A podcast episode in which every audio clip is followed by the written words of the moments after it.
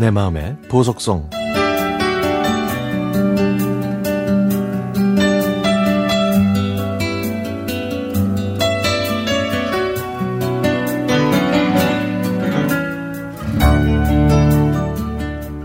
(16년) 전의 일입니다.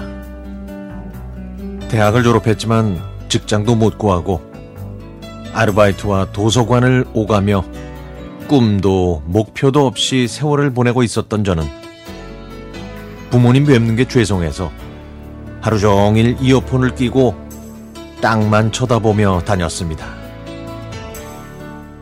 그러다가 우연히 국비로 지원되는 컴퓨터 교육을 알게 됐는데요. 이 교육을 이수하게 되면 일본에 있는 회사에 일자리를 추천해 준다는 말에 저는 귀가 솔깃해졌습니다. 뭐를 해도 안 풀리는 인생. 일본에 가서 제 인생을 새롭게 시작하고 싶어서 곧바로 접수하고 교육을 받기 시작했습니다. 그런데 밤을 새며 게임하던 제가 컴퓨터 공부에는 재능이 단 1도 없다는 사실을 그제서야 깨달았죠. 오전에는 컴퓨터 수업, 오후에는 일본어 수업이 이어지는데 그 닭장 같은 교실이 얼마나 덥고 답답하던지 숨이 막히는 것 같았죠. 1년의 교육 기간 중에서 고작 일주일이 지났을 뿐이었는데요. 저는 부모님께 큰 소리치고 집에서 나왔기 때문에 학원 근처에 있는 쪽방에서 생활했습니다. 발 뻗고 눈만 붙일 수 있는 어둡고 비좁은 공간이었죠. 제가 그 방에 가만히 있으면요. 군대에서도 안 나던 눈물이 났습니다.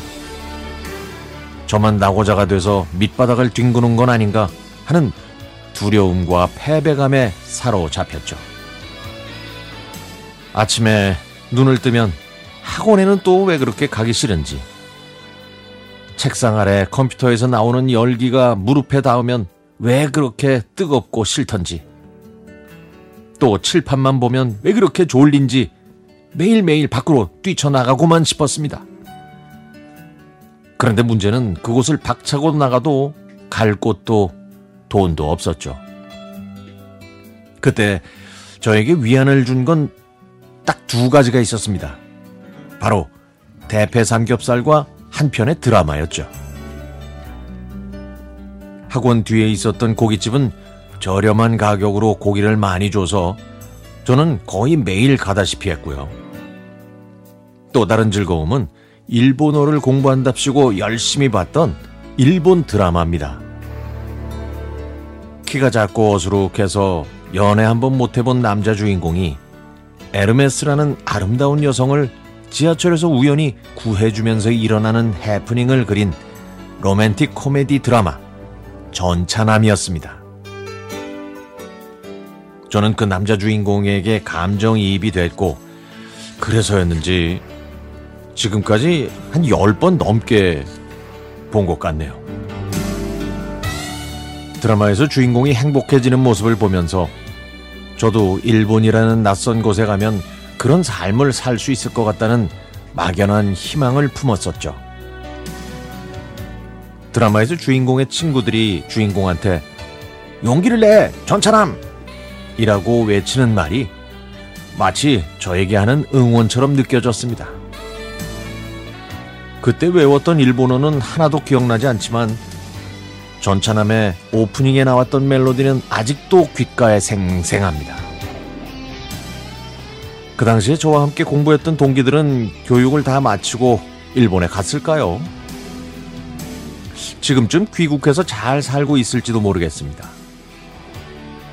저는 그 지루한 1년의 교육을 수료하고 기적적으로 국내 회사에 취업해서 10년 동안 근무한 다음에 지금은 작은 회사로 옮겨서 결혼하고 자식도 낳아 평범하게 살고 있습니다.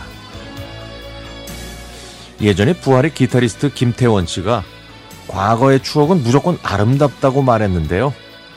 저 역시 전적으로 동감합니다.